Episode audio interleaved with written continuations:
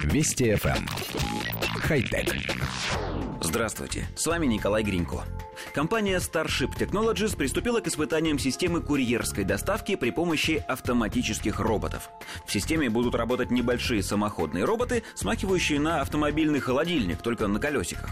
В программе испытаний задействовано несколько десятков таких машин, которые передвигаются по улицам пяти городов.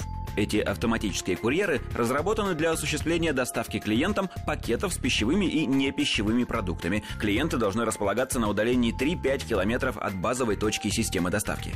Роботы действуют в полностью автоматическом режиме, а люди-операторы лишь осуществляют периодический контроль их деятельности.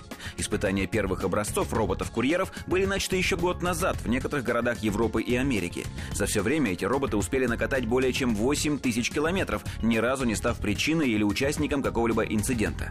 Сейчас компания ведет переговоры с администрациями и других городов, и в некоторых случаях остается лишь решить вопрос о том, будут ли эти роботы передвигаться по дорогам вместе с автомобилями со всеми вытекающими отсюда требованиями, или им будет позволено передвигаться только по пешеходным дорожкам и переходам.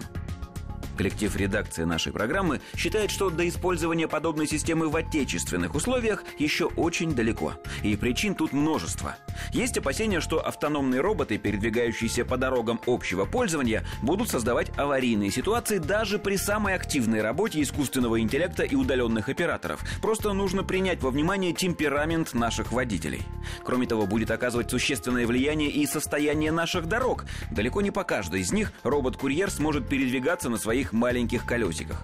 А если доставку будут осуществлять по тротуарам, то и здесь есть подводные камни в виде бордюров, отсутствия пандусов, а кое-где и самих тротуаров. Впрочем, главным препятствием на пути робокурьеров может стать непреодолимый соблазн отловить машинку и вскрыть ее с целью поживиться содержимым, а то и приспособить ее в качестве садовой тачки. В общем, основные причины невозможности внедрения роботов для доставки у нас все те же неизменные две российские беды, которые в ближайшее время не исчезнут. Хотя... Вести FM. Эм. Хай-тек.